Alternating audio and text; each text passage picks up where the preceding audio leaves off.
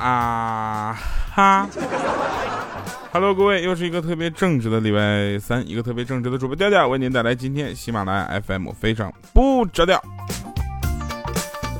首先呢，又是在外边录的啊，所以大家忽略一下音质，比较穷，没有好的话筒，所以呢，大家这个原谅一下啊。但是我已经尽量把这个东西弄好了。然后呢，前两天啊，我这个微博上也说了，感冒了。哎呀，这感冒特别难受，难受到什么程度？基本上就属于那种说一句话，哎呀，嗓子疼。我现在就每说一句话呀，嗓子都特别疼啊，所以呢，大家就是理解一下啊，多给点包容和关爱，好不好？是这样效果会不会好一点？能听清啥？来说一下好玩的事儿哈。那天呢，我就说我在那坐车呢啊，我就说我爸就说那个。我要把车停一下啊，把我前面的这个挡风玻璃擦一下。我说老爸，你这电瓶车哪来的挡风玻璃啊？老爸停下车之后，掏出手绢擦了擦眼睛。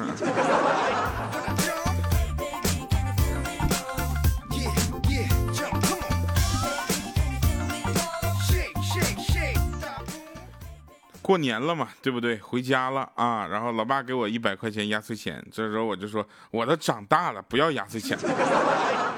出去之后跟我小伙伴玩儿啊，我有一个朋友，他说我也是这么跟我爸说的。我爸跟我说，给小孩那叫压岁钱，给你这种那叫单身狗慰望金。慰望金？要上班了嘛，对不对？那个今天临行前呢，我妈就语重心长跟我说：“你看你啊，在外边漂泊了这么长时间了，还是没车没房没存款的，你不如就跟你爸在家养猪吧。”当时想了想，刚要答应，我爸就跟我妈说：“你还是让他赶紧出去吧，我可不想再多养一头猪了。”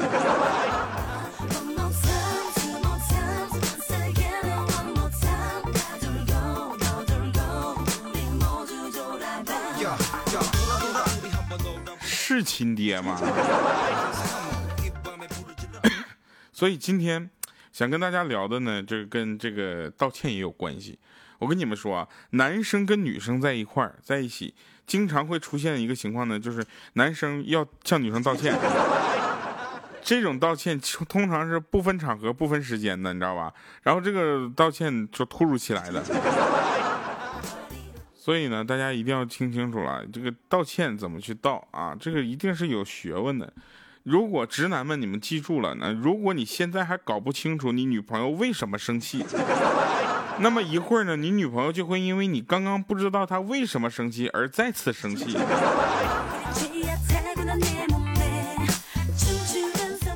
男生总是觉得说女朋友啊生起气来就很难哄，可你们知道吗？这时候我要为女生说句话了。多时候啊，你们的道歉听起来基本都是这样的。哎呀，宝贝，我再也不会忽略你的感受了，我会疼你的，我爱你，眼里只有你，我们就让过去的那些都过去好吗？别没事给脸不要脸了，好不好？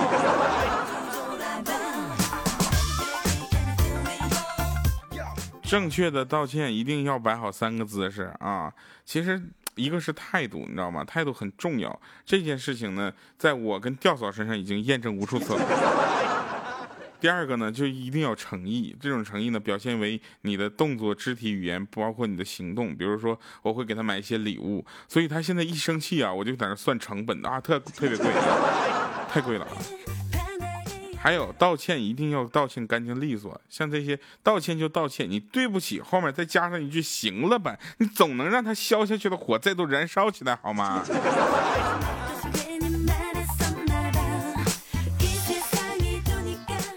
道歉一定要诚恳啊，比如说对不起，亲爱的，我错了就可以了。你看对不起行了吧？这嗓子疼啊，是说话都有点打瓢了，你知道吧？有点瓢了。你看啊，像那天我跟我妈搁那逛街，然后我妈说你是不是嗓子疼吗？到那个商店门口跟我说，一会儿你进去就装傻。我说为啥呀？他说你家卖衣服的没准看你可怜就好讲价。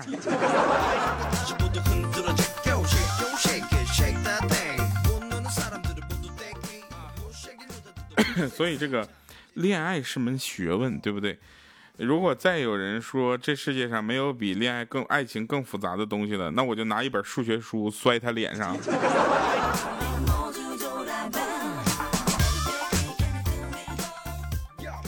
开学的时候大家都会遇到这么个情况，我反正不知道你们是怎么想的，我就是还没有把老师和同学的名字跟脸对上号呢，别人就已经开始搞对象了，这下手是快啊！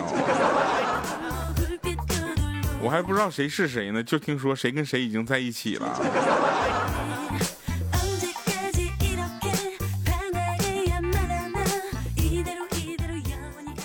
你想我上学那会儿，那天我在教室里看书呢，是吧？忽然发现有一个美女一直盯着我看，看得我都不好意思了。我就说：“我说老师别这样，考着试呢。”他说：“你也知道考试呢，把书给我放起来。”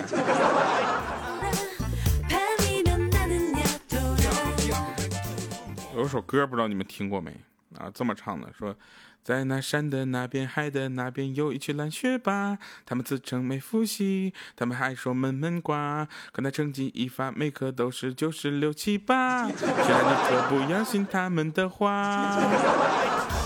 哦，可恶的懒学霸，哦，欠揍的懒学霸。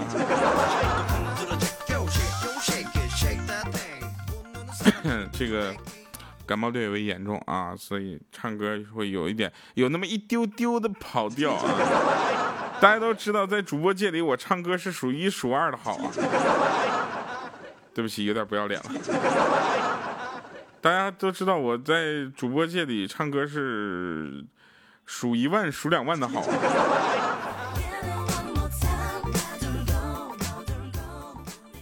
所以呢，这个唱歌这件事情呢，已经无法表达我对大家的热爱了啊！这个时候我就一定要用另一种方式，比如说做一个诗，我很喜欢你，像你妈打你没有道理，像放出的屁身不由己。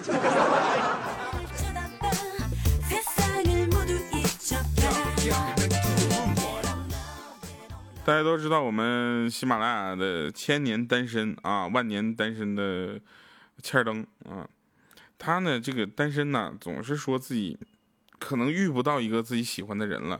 我想说啊，其实啊，总有一天你会遇到一个你真正喜欢的人啊，还有她的男朋友。不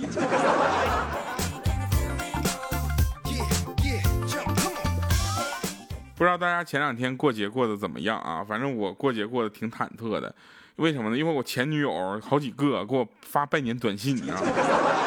然后被吊嫂发现了，你知道吧？他对我这个现象呢，他是这么说：说理解归理解，但醋我还是要吃的。这不赶忙的吗？马上又情人节了吗？赶紧给他买点礼物呢。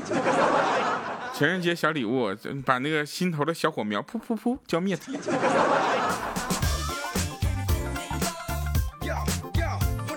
来吧，跟我们分享分享你的恋爱故事吧，包括我的微信、微博以及各种平台上给我发私信哈，把你的恋爱故事给我们讲出来，我们每天都会读一篇啊，每次节目都会读一个。2月份我们打算这么过，温暖恋爱季，不要忘记它。我们来继续说啊，这个话筒真的我听起来特别的别扭，我不知道最后呈现效果怎么样，反正大家就是先凑合听啊。确实还没有回到公司去正常的录节目。不结婚这件事情呢，怎么说呢？我有朋友他们谈了10几年的恋爱了，就是不结婚。这个时候呢，我们只说他一件事儿，就是罪名只有一条，就是不结婚。他后来有一天他结婚了，结婚之后他的罪名那可就日新月异了，一天一个，然后不回短信，不接电话，回短信慢。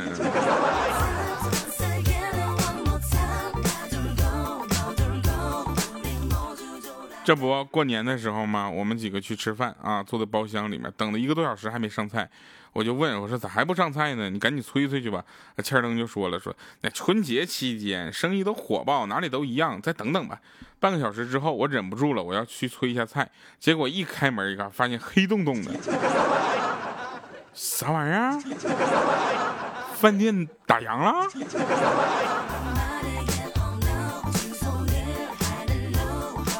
有人会说、这个词儿叫打烊了，是吧？今天早上米姐推门就进来了，说挺好啊，我说你好好说话。昨天晚上我抢红包，抢了一个晚上，硬是把一个月的工资都抢到了。我们都纷纷表示羡慕。突然有一个声音低沉的说：“那你工资挺低的呀。”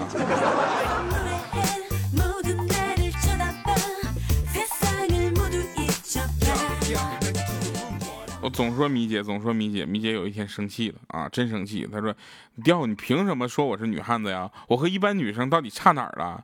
我说：“这样啊，米姐，你洗澡的时候给自己搓泥，你是一直淋着水搓还是关掉水搓呢？”她说：“我淋着呀。”不过有的时候为了节约水也关着，那一般女生怎么搓呀？我说：“米姐，一般女生会说讨厌，人家身上才搓不出泥呢。”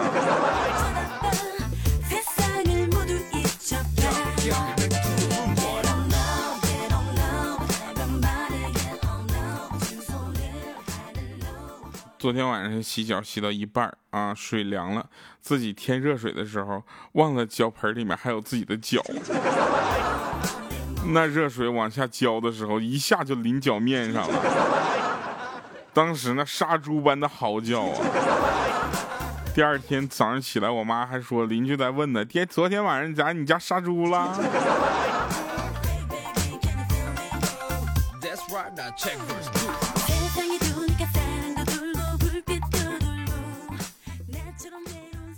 真的说话特别的疼啊，所以我今天我会把那个恋爱季提前说出来啊，稍微怎么说呢？前两天节目超时了，并不是我节目加长了。来吧，我们先看一下上期节目的这个留言啊，大家这个留言还是要多积极一些，因为我这个留言太少了。你们能不能就是，如果实在没留言的话，没有什么好留的话，能不能把一遍留言多发几遍呢？我都给你们讲解决方案了哈。来，我们看一下啊，这个大家的留言的内容啊。一位叫对不起，这个名字应该叫李夜华，不是李夜林，对不对啊？应该是。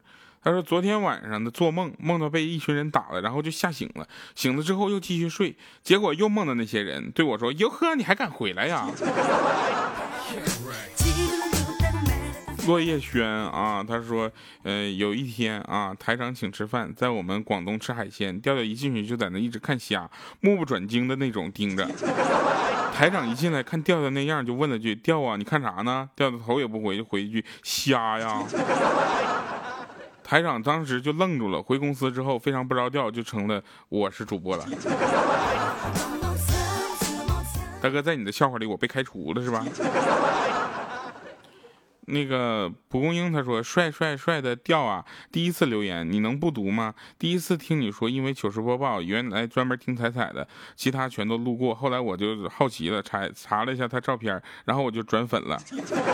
听了你的声音，很喜欢你的声音。大哥，你是看了我的照片之后转我粉了吧？”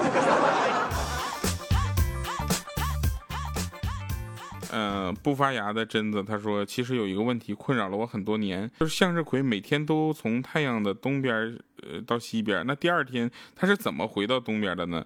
然后大概就是一个猛的回头。你想象一下啊，早晨的时候你路过一片向日葵花海，几十万颗向日葵突然一个猛回头，都得吓得你生活不能自理。”这个问题有人跟我说过，问我啊，说这向日葵是怎么回头的？我跟你说，这其实怎么说呢？我没见过啊，但是我猜也是一个特别漂亮的甩头，唰。来吧，今天的恋爱季，我们听一听啊，听一听今天的故事。今天的故事呢，特别的感人。然后我个人呢，觉得这个故事呢，哎呀，怎么说呢？应该放这么一首歌来衬托它，因为这个故事呢，发生在他应该说16岁那时候，说直到16岁一直在一起。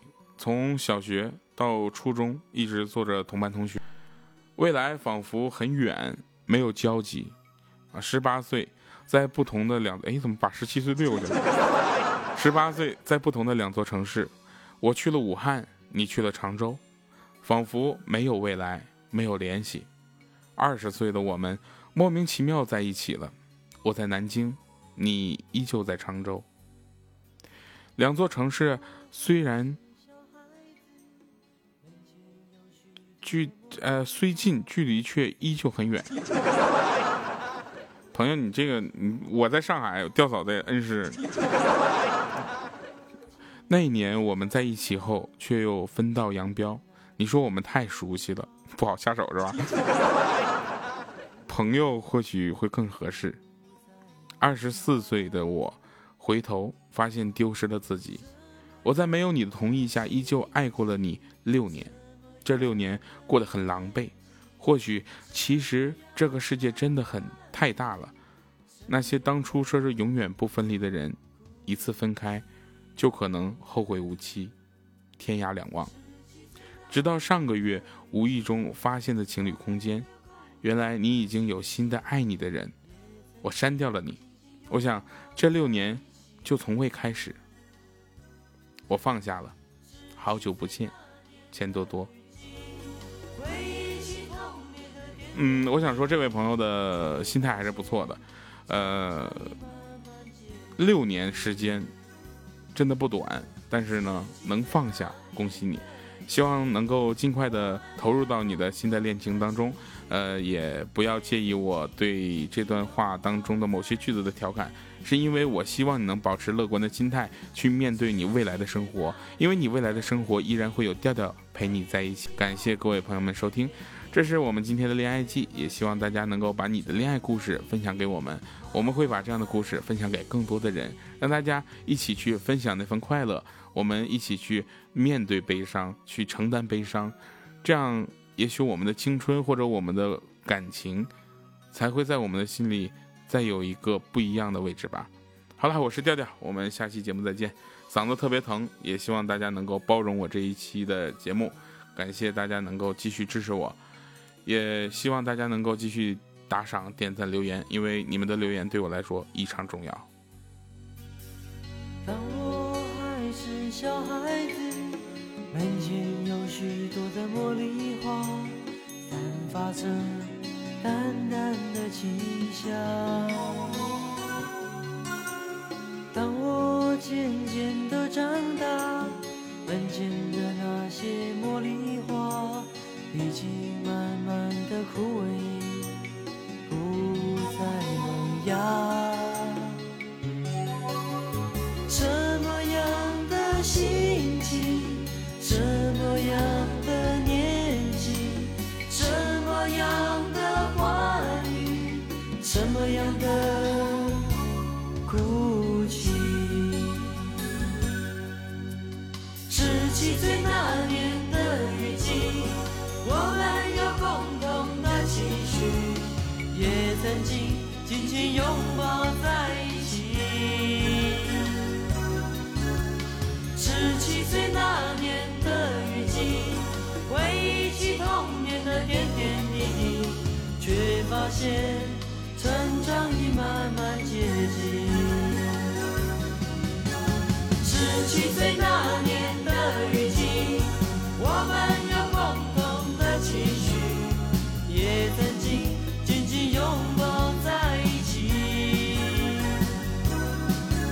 17岁那年的雨季，回忆起童年的点点滴滴，却发现成长已慢慢接近。